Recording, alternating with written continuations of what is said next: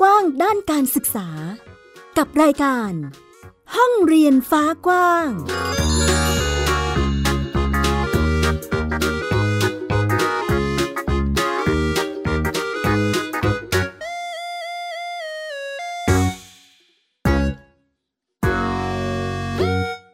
วัสดีค่ะ ต้อนรับคุณผู้ฟังทุกท่านเข้าสู่รายการห้องเรียนฟ้ากว้างที่ www.thaipbspodcast.com กับแม่หญิงสกาวรัฐวงศ์มั่นกิจการนะคะ วันนี้เป็นอีกหนึ่งครอบครัวที่อยากจะชวนมาคุยมาฟัง เอ่ยชื่อบ้านเรียนเลยแล้วกัน บ้านเรียนพิชชามนนะคะ สวัสดีค่ะ สวัสดีค่ะ แม่พันธ์นะคะมนัชนกบำรุงบ้านค่ะ มีลูกสาวคนนึงน้องอายุสี่ขวบค่ะ ตอนนี้ทำโฮมสกูลให้น้องอยู่ ชื่อว่าบ้านเรียนเด็กหญิงพิชามนค่ะ ถามแม่พันนิดนึงค่ะ ในส่วนของการศึกษาของน้องพายที่เลือกมาโฮมสกูลอันนี้เราตั้งใจให้น้องได้ได้อิสระในการเรียนรู้ปล่อยเล่นปล่อยตามกิจกรรมที่สนใจเลยไหมคะ ใช่ค่ะ จริง ๆ อะ บ้านเรียนเราอะ ปล่อยให้น้องทำในสิ่งที่น้องอยากทำแต่บังเอิญว่าน้องอะ ดันชอบวิชาการ อืมมันก็เลยกลายเป็นว่าเหมือนเราอะ ซีเรียสกับการทำวิชาการให้ลูก แต่จริง ๆ แล้วก็คือมันเป็นทางที่เขาชอบอะค่ะ เปิดแบบฝึกหัดมาเล่มแรกที่ซื้อมาให้ก็คือ นั่งทำตั้งแต่หน้าแรกยันหน้าสุดท้ายโดยไม่ลุกไปไหนเลย ชั่วโมงครึ่งหลังๆ ก็เลยต้องมาระบุเวลาเลยว่าทำแบบฝึกหัดได้แค่เท่านี้นะเดี๋ยวค่อยมาทำใหม่วันหลังอะไรอย่างเงี้ยค่ะ ไม่งั้นมันจะไม่เหลือแบบฝึกหัดให้ทำแล้ว คือปกติใช่บ้าค่ะนบ้านอื่นๆ เราจะเห็นว่าบ้านเด็กเล็กจะเป็นลักษณะที่อะ เล่นกันเต็มที่ลุยแบบเรียกให้พักไม่พักอะไรอย่างนี้เนาะเออจะปีนป่ายอะไร แต่บ้านนี้แบบออกแนวขอนั่งทำอันนี้ก่อน ใช่ค่ะ ต่อให้แบบว่าเล่นเล่นอะไรก็ตาม หรือบางทีเป็นชั่วโมงอิสระของเขาที่เราให้ดูการ์ตูนอย่างเงี้ยเขาก็เรียกเราไปดูด้วย แม่ก็ต้องไปด้วยเหมือนกันอะไรแบบเนี้ยค่ะ ของเราอะ ให้ลูกดู แค่เฉพาะที่ให้ดูมันเหมือนให้อิสระเขานะ แต่ว่าค่อนข้างตีกรอบเรื่องการดูนิดหน่อย ว่าแบบเราไม่ได้ให้ดูเรื่อยเปื่อยอะค่ะ เราดูเพราะเรามีเป้าหมายเช่น เราอยากเราชอบ accent British เราก็จะให้ลูกดูในเชิงที่มันเป็นภาษา British ให้เขาได้สำเนียง เพราะว่าเราอะให้สำเนียงเขาไม่ได้ คืออ้อเราขอเกริ่นก่อนว่าบ้านเราอะเป็นบ้านสองภาษา เรา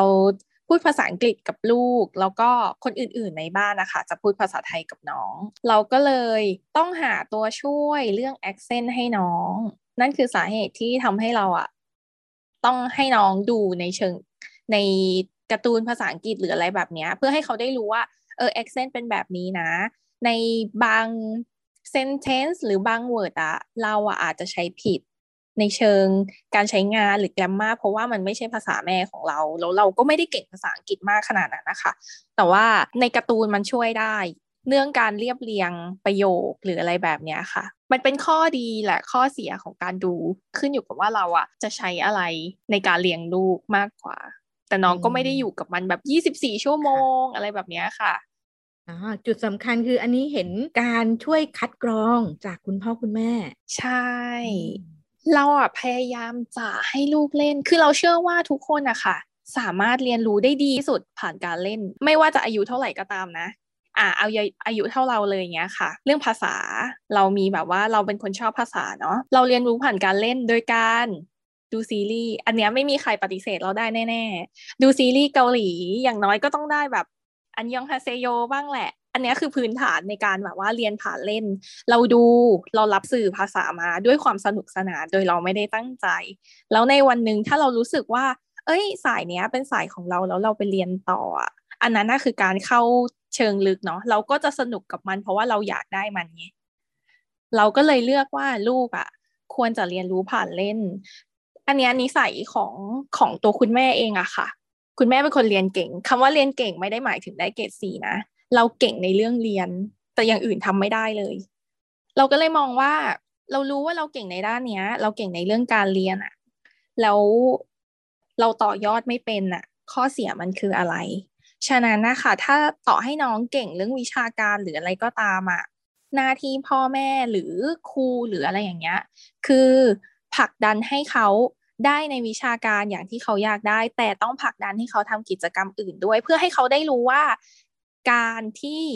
เราเรียนตรงเนี้ยได้อะเราจะเอามันไปปรับใช้ต่อยังไง ถ้าเกิดหรือหาตัวตนตัวเองต่อยังไงอะไรแบบเนี้ยค่ะ เรียนเก่งอย่างเดียวอะมันหาทางของตัวเองยากมาก ใช่ มันจะกลายเป็นเป็ดที่แบบว่า ฉันทำได้ทุกอย่าง แต่ว่าฉันเอาไปต่อยอดทำอะไรไม่เป็นเลย ไม่รู้เลยว่าจะต้องเอาไปทำต่ออะไรดีอะไรแบบเนี้ยค่ะ เราก็เลยอยากให้ลูกอะ่ะ ไม่ได้ในสิ่งเนี้ยของเราไป ที่แบบว่า ไม่รู้จะเอาไปต่อยอดอะไร เราชอบอะไรเราก็ไม่แน่ใจเลย กังวลว่าจะแบบทำได้ดีไหมเพราะว่าทำได้ดีแค่ทำแบบฝึกหัดอย่างเงี้ยมันมันไม่ใช่ไง เราควรจะแบบโอเค เราสนุกกับการทำแบบฝึกหัดแต่ว่าเราไปลองทำอย่างอื่นกันดูดีไหมว่าชอบหรือเปล่า คือก่อนหน้านี้น้องอะชอบเปียโน เราก็ไปโรงเรียนเปียโนให้นะ เพราะว่า เราอะเปียโนไม่เป็น แต่น้องก็เล่นในของ iPad อะค่ะ คุณพ่อเขาก็จะแบบมีแกะเพลงเล่นเหมือนแบบเล่นเหมือนเล่นคีย์บอร์ดให้อะค่ะ คือคุณแม่ไม่ได้เลย ฉะนั้นก็เลยลองไปสมัครเรียนให้ ซึ่งรู้สึกว่ามันซีเรียสมากเกินไป คือเราไม่ได้โทษคุณครูนะ คุณครูอะทำดีมากเลยในการที่จะแบบว่ามุ่งเน้นว่าถ้าน้องมาเรียนเปียโนน้องต้องได้อะไรบ้าง น้องต้องอ่านโน้ตได้ น้องต้องจำจำโน้ตได้ น้องต้องเล่นได้ตั้งเท่านี้เท่านี้อะไรอย่างเงี้ย แต่สิ่งที่ได้กลับมาคือพอกลับมาบ้านอะด้วยความที่คุณแม่ อยากให้มันเป็นกิจกรรมเสริมเราอะก็ไม่ได้ฝึกซ้อมลูกมากขนาดนั้น เพราะเราอยากให้เขาได้ทำกิจกรรมอื่นบ้าง มันเป็นความรู้สึกผิดกับคุณครูเขาอะพยายามจะให้เราทำได้คือสิ่งที่คุณครูคาดหวังก็คือ หลังทำเสร็จเราจะต้องกลับมาติวแล้วกลับไปครั้งหน้ามันต้องดีขึ้นดีขึ้นใช่ไหมแต่เราอะไม่ได้ อยากให้ลูกเรียนเปียโนเป็นนักเปียโนระดับชาติ เขายังไม่รู้เลยว่าเขาชอบอะไรอะ่ะ เราแค่อยากให้เขารู้ว่าอะเปียโนมันเล่นแบบนี้นะ มันเป็นกิจกรรมที่อืบันเทิงใจดีนะ ฝึกสมาธิดีนะ อะไรอย่างเงี้ย เราก็เลยมองว่าจริง ๆอะ่ะถ้าเกิดว่ายังไม่รู้แนวทางลูกว่ามันจะเป็นการเล่นเปียโน เป็นอาชีพเลยในอนาคต เพราะเขาชอบมากอะไรอย่างเงี้ย ก็ถอยออกมาก่อนดีไหม แล้วก็มาลองเล่นอันอื่นต่อ เปียโนเอาเป็นแค่กิจกรรมเล่นเสริมเล่นอาจจะเดี๋ยวซื้อคีย์บอร์ดมาให้น้องเล่นเองก็ได้อะไรแบบนี้ค่ะ อันเดียวกับติวเลยค่ะ ว่าทำไมไม่ไปติว เพราะว่าไปติวอะครูจะคาดหวังกับเด็กค่อนข้างสูง แล้วพอเด็กในวัยเนี้ยได้รับการคาดหวังค่อนข้างสูง เขาจะเกิดความเครียด เรารู้สึกว่าวัยเนี้ยไม่ควรเครียด เขาควรยังสนุกกับการใช้ชีวิตอยู่ สนุกกับการได้เล่นได้ลองอะไรใหม่ ๆ อะไรแบบเนี้ยค่ะ เห็นถึงบทบาทหน้าที่ของของคุณครูเองเราก็เข้าใจในบทบาทคุณครูที่เขาจะต้องสอนสั่งเนาะแล้วก็ในบทบาทของเราเองเราก็พยายามที่จะดูแลให้ลูกได้อิสระเขาต้องมี work life balance ค่ะ ซึ่งมันก็เลยกลายเป็นว่าอะเราก็เลยไม่ได้ไม่ได้อยากให้ลูกไปออกแนววิชาการจ๋าขนาดนั้น แล้วแบบนี้ถ้าถ้ามีคนมาแบบแม่พันธุ์ลูกแม่พันธุ์อะ ถ้าไปต่ออะอัจฉริยะด้านนั้นด้านนี้เลยนะ เออ อันนี้เราเราคิดว่าถ้าลูกจริง ๆ ล่ะ เราเดินคำถามประมาณนี้บ่อย น้องเก่งมากเลยนะคะ ถ้าไปโรงเรียนอะน้องจะเก่งกว่านี้อีกคือเราอะไม่ใช่ว่าทำโฮมสคูลแล้วแบบฉันแอนตี้โรงเรียนลูกไม่ต้องไปโรงเรียน ฉันไม่ยอมให้ลูกไปโรงเรียนนะ คือถ้าเขาบอกว่าเขาอยากไปโรงเรียน มามาพาอยากไปโรงเรียนมากเลยอะเราจะถามเหตุผลก่อนว่าทำไมถึงอยากไปโรงเรียน คือทุกอย่างเลยค่ะ ต่อให้เขาจะขอซื้อของเล่นหรืออะไรก็ตามเราจะถามว่าทำไม อันนี้ถ้าไปแล้วจะได้อะไร ถ้าซื้อของเล่นอันนี้เราได้อะไร มันคืออะไรอธิบายมามาก่อน ไปโรงเรียนเหมือนกัน ถ้าเกิดว่าเขาให้เหตุผลเราได้ว่าทำไมเขาถึงอยากไปโรงเรียนหนึ่งสองสามสี่เราจะให้เขาไป คือเราไม่ได้แอนตี้โรงเรียนเลยค่ะ จริง ๆ ผู้ปกครองที่มีลูกเล็กเด็กๆอะค่ะ ตั้งแต่แรกเกิดยันสามสี่ห้าขวบเนาะจะต้องรู้จักหมอประเสริฐ เรามีความเชื่อเรื่องหนึ่งว่าเด็กควรเน้นวิชาการตอนเจ็ดขวบ ในกรณีที่เขาไม่ชอบวิชาการเลยนะ เด็กควรเน้นวิชาการตอนเจ็ดขวบ ในเรื่องการเขียนการอ่าน เราก็ไม่ได้ไปเน้นกับลูกเหมือนกัน การเขียนการอ่านการสะกดคำหรืออะไรแบบนี้ค่ะ เราเชื่อว่าถ้าเราให้ลูกมากพอเช่น สอนอ่านหนังสือการใช้สื่ออย่างเหมาะสม การพูดคุยกับลูกเป็นประจำให้เขาได้รู้ว่าการสื่อสารเป็นยังไง หลักการใช้ภาษาเป็นยังไง ได้เรียนรู้ว่าตัวอักษรแต่ละตัวคืออะไร แต่ยังไม่ต้องเขียนได้นะเจ็ดขวบเขาจะทำได้ทั้งหมดเอง ด้วยความอยากรู้อยากเห็นตามวัยของเขาเอง อันนี้เป็นความเชื่อของเรา เป็นความเชื่อที่ผ่านการวิจัยและพิสูจน์มาแล้ว ไม่ใช่ความเชื่อส่วนบุคคลที่แบบว่าคนอื่นไม่ต้องเชื่อตามเราก็ได้ แต่มันเป็นความเชื่อที่ได้ผ่านการวิจัย การไต่ตองจากนักวิทยาศาสตร์หมออะไรแบบนี้ค่ะ เป็นหลักสากลเลยต่างประเทศก็ใช้แบบนี้เหมือนกัน ประเทศไทยก็ใช้เหมือนกันค่ะ การที่จะเป็นคุณแม่ไม่ได้แค่คุณแม่โฮมสกูลนะเป็นคุณแม่ของลูกคนหนึ่งของลูกของเรา เราจะต้องหาข้อมูลหาความรู้ พอประมาณทีเดียวใช่ เพราะเอาจริง ๆ การทำโฮมสกูลเนี่ย มันก็ไม่ได้แปลว่าลูกอยู่บ้านเล่นเฉยๆเนาะเราต้องเขียนแผนส่งเขต อะต่อให้เราไปจดกับศูนย์การเรียนเราก็ต้องเขียนแผนเหมือนกัน ฉะนั้นนะในการเขียนแผนแต่ละครั้งอะค่ะ เราจะต้องรู้ว่าเด็กในวัยนั้นอะต้องมีพัฒนาการอะไรบ้าง เช่น ของปฐมวัยที่พันทำให้น้องอะค่ะ เราจะต้องรู้ว่าหลักสูตรปฐมวัยมีอะไรบ้าง มันต้องอยู่ในแผนเราครบทุกกระบวนการ เราไม่ได้แบบว่าจู่ๆแบบว่ามาถึง ฉันจะทำโฮมสคูลอยากทำอะไรก็ทำ จะไม่เลี้ยงลูกก็ได้ แค่อยากทำโฮมสคูลไม่ใช่ เราก็ต้องแบบว่าศึกษาค่อนข้างเยอะ การไปโรงเรียนไม่ได้ผิดค่ะ คือถ้าเกิดว่าพ่อแม่ที่ทำงานแล้วไม่มีเวลาให้ลูกอย่างเงี้ยการที่จะทิ้งเขาไว้บ้านคนเดียวแล้วทำ homeschool มันค่อนข้างยากเนาะการไปโรงเรียนไม่ใช่เรื่องผิด แต่ถ้ามีเวลาแล้วอยากทำ homeschool ก็ไม่ใช่เรื่องผิดเหมือนกัน แต่เราก็ต้องศึกษามันให้เข้าใจก่อนว่า homeschool คืออะไร เด็กในวัยนี้ควรเน้นพัฒนาการเรื่องไหนบ้าง กระตุ้นเรื่องไหนบ้าง ควรเรียนรู้อะไรบ้าง อะไรแบบนี้ค่ะ แล้วการเลี้ยงลูกของเราก็จะทำให้เราอะรู้สึกผิดกับลูกไปด้วยว่าทำไมเราถึงแบบเอามาทำโฮมสคูลแล้วมาดูแลลูกเองแล้ว แต่ว่าเราดูแลลูกได้ ไม่เต็มที่เท่าที่เด็กวัยนี้ควรจะได้อะไรแบบนี้ค่ะถามแม่พันต่อค่ะ ในส่วนของใครที่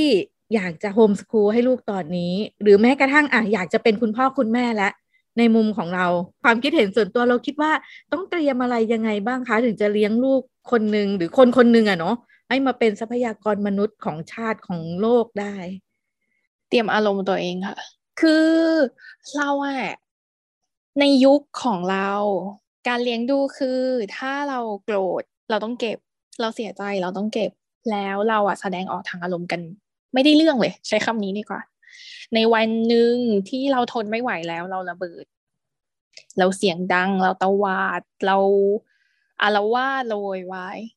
แล้วเราก็รู้สึกผิดกับมัน แล้วเราก็กลับมาทำตัวดีใหม่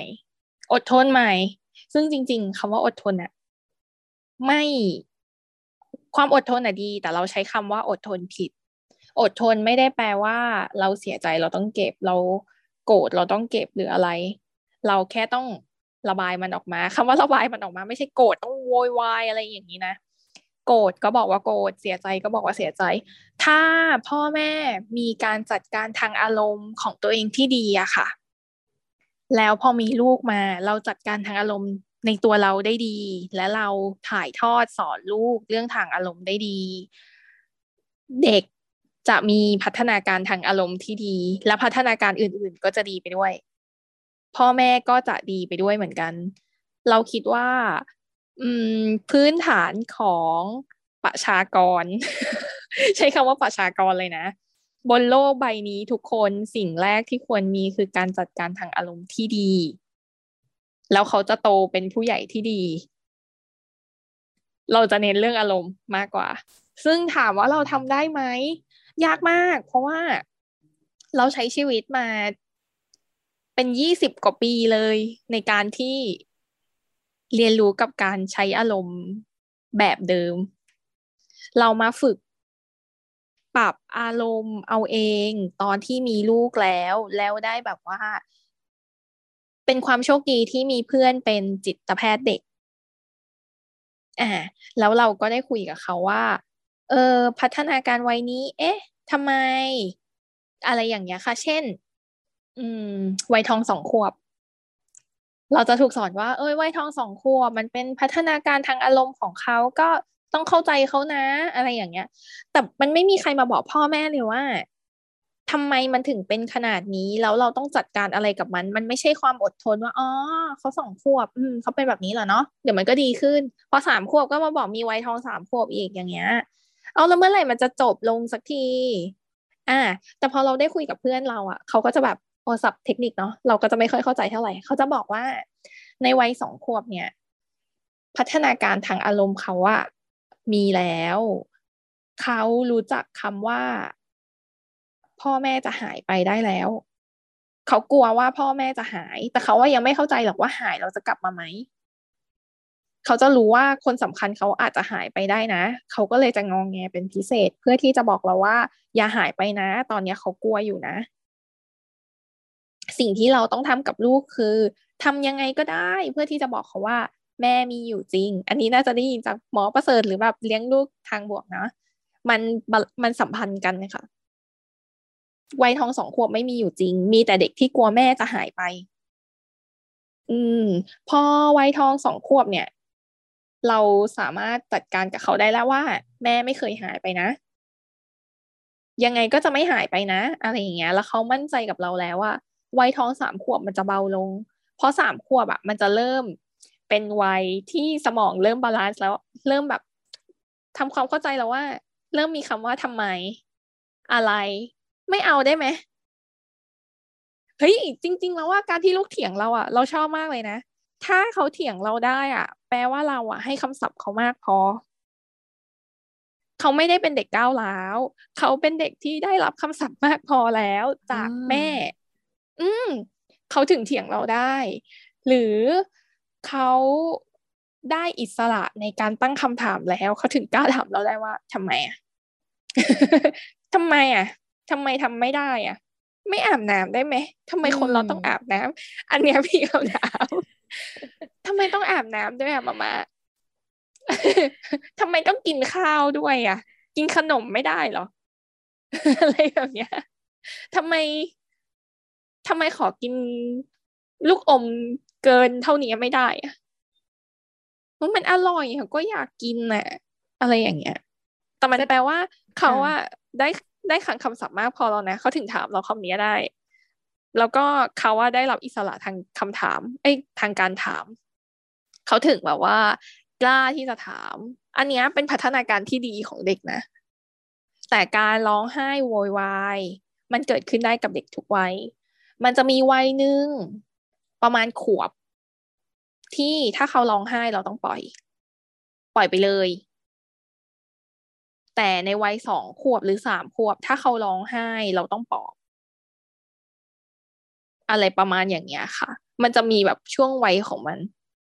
แต่ไม่ได้แปลว่าเราจะปล่อยปะละเลยกับอารมณ์แบบนั้นได้ ซึ่งถ้าแม่อดทนไม่ไหว ให้เงียบ ถ้ารู้สึกว่ามือมันจะไปแล้ว ให้เอาควายหลัง ทุกคนน่าจะเจอนะเหตุการณ์นี้ฮึบไว้ฮึบไว้ ใช่ ถ้ารู้สึกว่ามือมันจะไปแล้วควายหลังเลย ถ้ารู้สึกว่าปากเราจะพูดอะไรที่ไม่ดีแล้วอะ ให้เงียบปากแล้วปิดหู ปิดหูที่ว่าไม่ได้เอามือปิดหูนะ ปิดหูก็คือทำเป็นสนใจอย่างอื่นไปเลย แต่ว่าสิ่งที่ต้องทำคือห้ามเดินหนีลูก หลับตาไปเลยก็ได้ ตั้งสมาธิไปใช่บ้านนี้จะมีแบบว่าถ้าอดทนไม่ไหวแล้วชวนจะไปล้างจาน อืม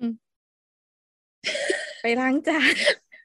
ใช่หรือถ้าเราอดทนกับลูกตอนนั้นไม่ไหวแล้ว บอกลูกว่าไปล้างจานไหมปะเราล้างแฟบลูกล้างน้ำตอนลูกล้างน้ำเดินออกมาสงบสติอารมณ์เป็น เรียกกลยุทธ์แล้วกัน ของเจอน้ำเราจะดีขึ้น อ่าโอเค เห็นการให้ความสำคัญเนาะกับพื้นที่ที่ให้ลูกให้เด็กได้ฝึกในการ มันไม่ใช่แค่จัดการอารมณ์หรอแม่พันแอบเห็นถึงความที่ฝึกในการเลือกเลือกที่จะให้ใช้เหตุและผลการพูดคุยแทนอารมณ์ ใช่ บางทีอะแม่หญิงก็คือ ลูกไม่ฟังเลย ลูกไม่คุยเลยอะ เราต้องให้เวลาเขามากๆเลยนะ ก็จะถามว่าแบบคุยได้หรือยัง ถ้ายังคุยไม่ได้ก็อะโอเค แล้วจะให้ทำยังไง ให้กอดอะ ให้กอดก่อน แล้วแบบโอเค พร้อมจะคุยหรือยัง ถ้าหนูไม่คุยก็ไม่มีใครรู้นะว่าหนูจะเอาอะไรอะไรอย่างเงี้ย อืมคำว่าบางทีอะเด็กจะติดคำว่า หนูไม่รู้ หนูไม่รู้ บอกถ้าไม่รู้ว่า จะไม่มีใครช่วยได้เลย ฉะนั้นต้องพูดมันออกมา อยากได้อะไรก็พูดออกมาเลย ถ้ามามาให้ไม่ได้มามาก็จะบอกว่าทำไมถึงให้ไม่ได้ ให้ได้ก็จะบอกว่าให้ได้นะ อะไรอย่างเงี้ย เราคุยเหตุผลกับลูกตั้งแต่เกิดเลยนะไม่ไม่ใช่ว่าแบบอ๋อเขาเริ่มโตแล้วมาคุยเหตุผลเนี่ยค่ะ เราคุยเหตุผลกับลูกตั้งแต่เกิดเลย ตั้งแต่เขาเป็นทารกเลย เรารู้สึกว่าจริง ๆ แล้วว่า เด็กอะเข้าใจเหตุผลนะเขาแค่สื่อไม่ได้ฉะนั้นเราจะคุยเรื่องเหตุผลกับเด็กตั้งแต่ตั้งแต่ตั้งแต่เกิดเลยอะค่ะ อ๋ออย่างที่เมื่อกี้แม่พันธุ์บอกว่าคือคำศัพท์เขามากพอที่จะสื่อสารออกมา ถ่ายทอดว่าตอนนี้เป็นอะไรยังไง คืออะไรที่อยากคุยอยากบอกใช่ อย่างวัยสองขวบหรือสามขวบต้นๆตตอนแรกๆอะค่ะ ก็คือเขาบางทีอะคำศัพท์เขามีแต่เขาไม่รู้ว่าจะใช้ยังไงนะเขาไม่รู้ว่าคำศัพท์นั้นอะเหมาะกับสถานการณ์ไหน เราอะต้องเรามีหน้าที่ต้องเติมคำศัพท์ในสถานการณ์ให้เขา เช่น ถ้าบ้านครอบครัวใหญ่มักจะเจอเหตุการณ์แบบเรา เช่น เดี๋ยวญาติมารับไปบ้านตัวเอง ให้เล่นโทรศัพท์ อ่า จะเจอบ่อยมาก เราไปรับลูกกับ เอาไว้ข้างปากค่ะ โอเค โอเค โอเค อันเนี้ยเราจะเจอบ่อยมากเนาะ ช่วงในวัยนั้นอะเราจะซีเรียสมากเลยเพราะว่าน้องอะยังไม่ค่อยเข้าใจเหตุผลเท่าไหร่ สมองด้านเหตุผลเขายังทำงานไม่เต็มที่ สมองที่ทำเต็มที่คือด้านอารมณ์ฉะนั้นน่ะเขาจะไม่ค่อยเข้าใจในเหตุผลที่เราพูดบางทีเขาเข้าใจแต่เขาทำความเข้าใจกับมันไม่ได้อะเข้าใจในเรื่องเหตุผล แต่ไม่เข้าใจว่าทำไมถึงต้องทำแบบเนี้ยมันมันเป็นวัยของเขา มันไม่ใช่ว่าเขาไม่รู้เรื่องหรืออะไรนะ แต่มันเป็นวัยของเขาที่สมองในด้านเหตุผลเขายังทำงานได้ไม่เต็มที่ ฉะนั้นเขาจะไม่เข้าใจว่าทำไมต้องทำแบบนี้ แต่เขาจะไม่เข้าใจคำว่าทำไมอะไรอย่างนี้ด้วยนะ มันจะแบบงงๆนิดนึงเนาะมันเป็นที่สมองเขายังพัฒนาการไม่เต็มที่ ฉะนั้นพอเราไปเอาลูกออกมาจากตรงนั้นนะคะ โดนพลากจากสิ่งที่ไม่เคยได้เล่นเลย แต่วันนี้ได้เล่นโอ้ยมีความสุขเหลือเกินอย่างเงี้ยเขาจะต้องร้องไห้แล้วเขาก็จะไม่ฟังเหตุผลอะไรเลยก็ตามที่เราพูด สิ่งที่เราต้องทำในตอนนั้น คือบอกเขาว่าตอนนี้เขารู้สึกอะไร หนูเป็นอะไรคะ หนูเสียใจใช่ไหม หรือหนูโกรธ หนูโกรธเพราะอะไร หนูโกรธเพราะว่าหนูโดนเอาโทรศัพท์ออกไปใช่ไหม หนูโกรธเพราะมาม้ามารับ ไปกินข้าวใช่ไหม แทนที่แบบว่าจะได้เล่นต่อ หนูอดเล่นแล้วใช่ไหม หนูเลยเสียใจใช่ไหม หนูเสียใจใช่ไหมมาม่าเข้าใจนะว่าหนูเสียใจ แล้วค่อยบอกเหตุผล อืม แต่หนูจะเล่นเกินขนาดนี้ไม่ได้นะ นี่มันเวลากินข้าวแล้ว แล้วเราก็ต้องไปกินข้าวด้วย คือพ่อแม่ก็ต้องมีเหตุผลนะ จะมาแบบว่าไม่ให้เล่นแล้วดึงออกมาเลยอะ่ะ มันเขาก็ไม่เข้าใจอะ่ะเราก็ต้องมีเหตุผลว่าทำไมถึงไม่ให้อะเดี๋ยวเรามีกิจกรรมไปทำต่อนะอะไรเงี้ย หรือบางทีเราก็ต้องประเมินตัวเองว่าที่ลูกอะหันไปเลือกเล่นอย่างอื่นอะ เพราะเราอะให้เวลาเขาไม่เต็มที่หรือเปล่า เด็กส่วนใหญ่อะเขาชอบเล่นก็จริงเล่นทุกอย่างเลยค่ะ แต่เขาชอบเล่นกับพ่อแม่ที่สุด น้องพายอะ เคยแบบ ตอนที่เราไม่สบายอะ เราก็มีส่งให้นะ เพราะว่าอันเนี้ยเลี้ยงลูกคนเดียว เลี้ยงลูกคนเดียวเลย ญาติเยอะก็จริง แต่ว่ามันไม่ได้แปลว่าอยู่บ้านเดียวกันนะคะก็เป็นบ้านติดกันข้างๆ อะไรอย่างเงี้ย ซึ่งโดยปกติแล้วเราเลี้ยงลูกคนเดียว 24 ชั่วโมง ถ้าเราไปฝากคนอื่นก็คือเล่นโทรศัพท์ พอเรามาใช้หลักในเชิง หลักการเยอะแยะนั่นนี่นู่นไปหมดอย่างเงี้ย เรามองว่ามันก็ไม่ยุติธรรมกับเขาที่แบบเราเอาไปฝากแล้วเราก็ต้องมาแบบห้ามห้ามห้ามห้ามอย่างเงี้ย เอ้ย เธอเอามาฝากฉันน่ะ เธอจะมาแบบ เรื่องเยอะทำไมอะไรอย่างนี้เนาะ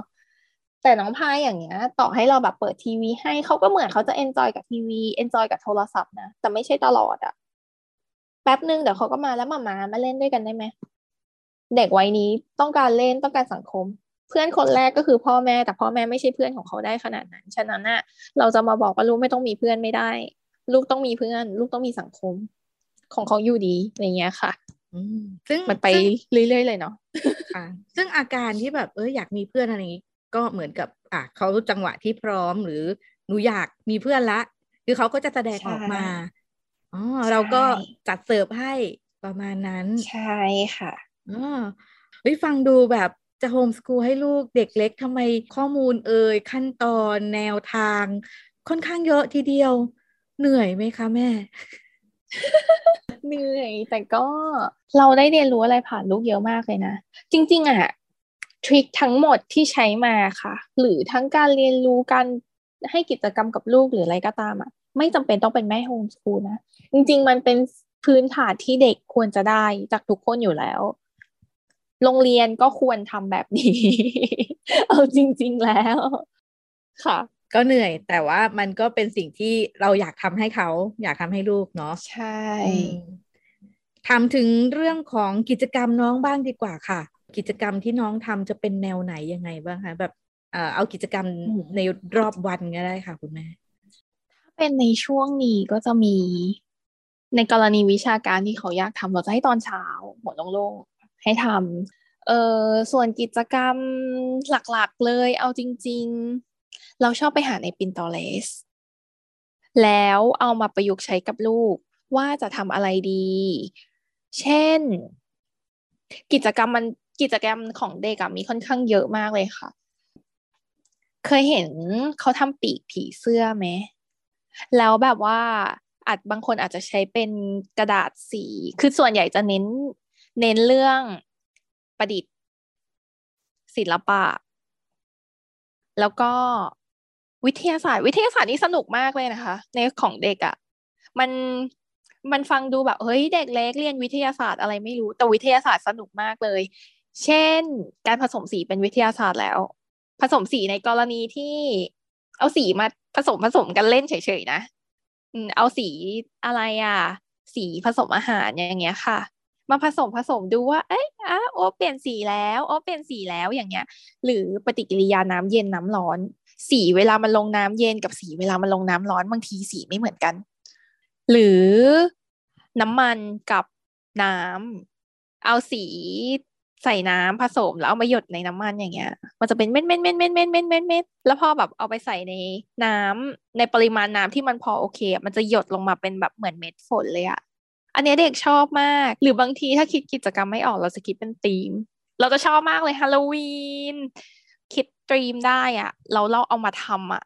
ก็จะแบบสีสันสวยงาม บางทีเราให้น้องทำแป้งโดเอง แต่ว่ามันมันจะเก็บได้ไม่ค่อยนานอะแต่ว่าเหมือนยังน้อยเขาก็ได้เริ่มทำอะไรสักอย่าง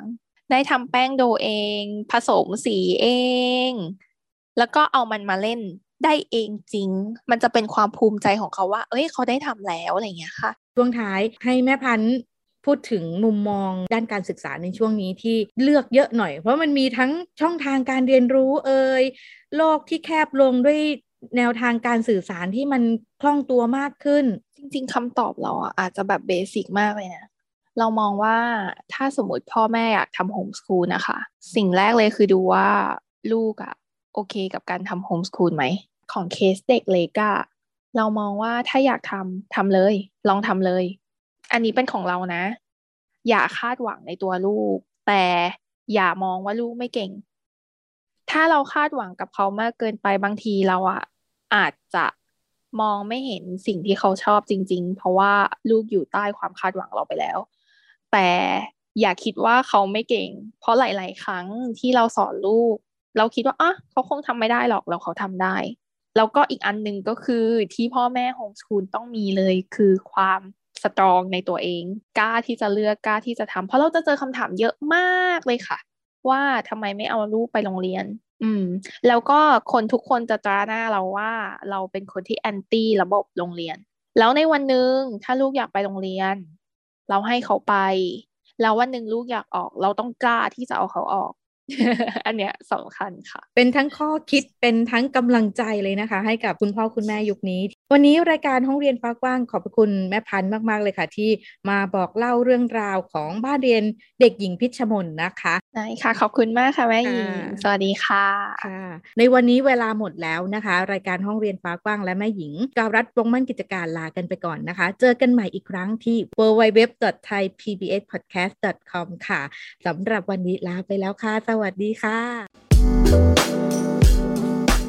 ติดตามรายการได้ทางเว็บไซต์และแอปพลิเคชันของไทย PBS Podcast Spotify SoundCloud Google Podcast Apple Podcast และ YouTube Channel ไทย PBS Podcast